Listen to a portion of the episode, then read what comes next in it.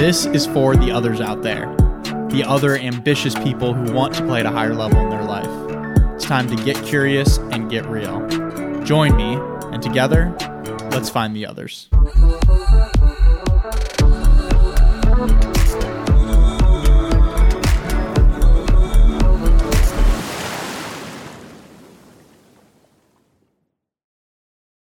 I really believe that the quality of your life is determined based on your ability to interpret, process, and respond to the circumstances of life. Life, you've heard the quotes life is 5% what happens to you, 95% how you respond to that happening. Most people are just reacting, not responding. There's a difference between reacting and responding. Reacting is a knee jerk reaction. Something happens and there's an immediate reaction, it's a cause and effect reaction Responding is something different. It, responding invites divinity. Responding invites consciousness and awareness. You can you can't unconsciously respond. It's a par- it's a it's a paradox there. It's a it's an oxymoron. If you're responding, it has to be conscious. Otherwise, you're just reacting. Either you're consciously responding to something or you're unconsciously reacting to something. Again, most people are unconsciously reacting. You know it. You get the trigger, something triggers you, and you react. Oh, I'm sorry, I just reacted that way. When you can build in that brief breath of pause to gather yourself, bring your consciousness and your awareness to the situation, then consciously choose to respond to it, you're playing a completely different game. So this is a great way for most people to get into this here. And I know I'm probably pre- preaching to the choir with a lot of people listening to this podcast here, but but I want everybody to flip the script here because when we can consciously choose to respond to the circumstances of life our quality of life changes completely. This is i've been so grateful for this especially when when you can live in this centered state and you can understand that i these conditions do not control my feelings. I can be happy even though that there's a global pandemic going on I can be happy even though maybe I haven't reached the goals that I want yet, or maybe something seemingly crappy just happened to me. I can still choose to be happy. Now, it's easy for me to say this, but I always lean on my man, Viktor Frankl. Big shout out to Viktor Frankl. Um, amazing book, Man's Search for Meaning. I'm sure a lot of you have read it. If you haven't, definitely top on the list. And he says, and he lived in a concentration camp. He saw the lowest of lows. He saw the most atrocious of human acts and violence and evil front and center. And he says, and Viktor Frankl says, everything can be taken from a man but one thing, the last of the human freedoms, to choose one's attitude in any given set of circumstances, to choose one's own way. So powerful. It gives me chills every time I read that. And it gives me permission to do the same and to know that no matter what circumstances are happening, I have the ability to choose my own way. I have the ability to choose my attitude.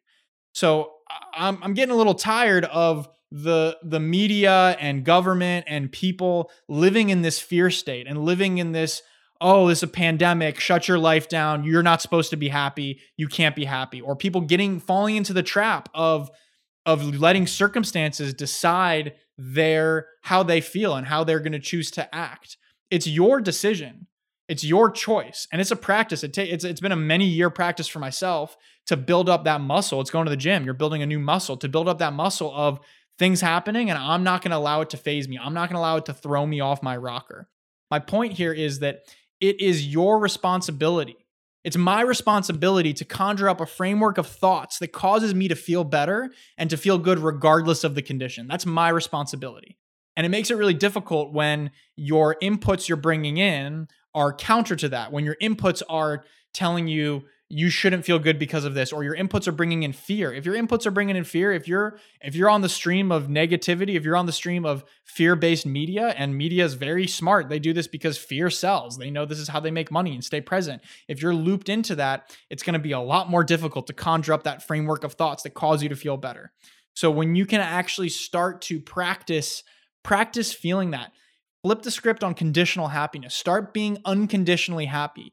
And it starts in the morning. Tune into yourself. This is the power of the morning ritual. Tune into yourself and get up, get your vibration stable. Get on that high flying disc where you say, before you before you turn on your phone before you look at your phone i'm doing my meditation i'm doing my prayer i'm doing my journaling before i even look at my phone in the morning and what that allows me to do is stabilize my vibration it allows me to conjure up that framework of thoughts it allows me to choose the happiness to choose positivity before I get hit by the outside impulses. So it's up to you to take control of it.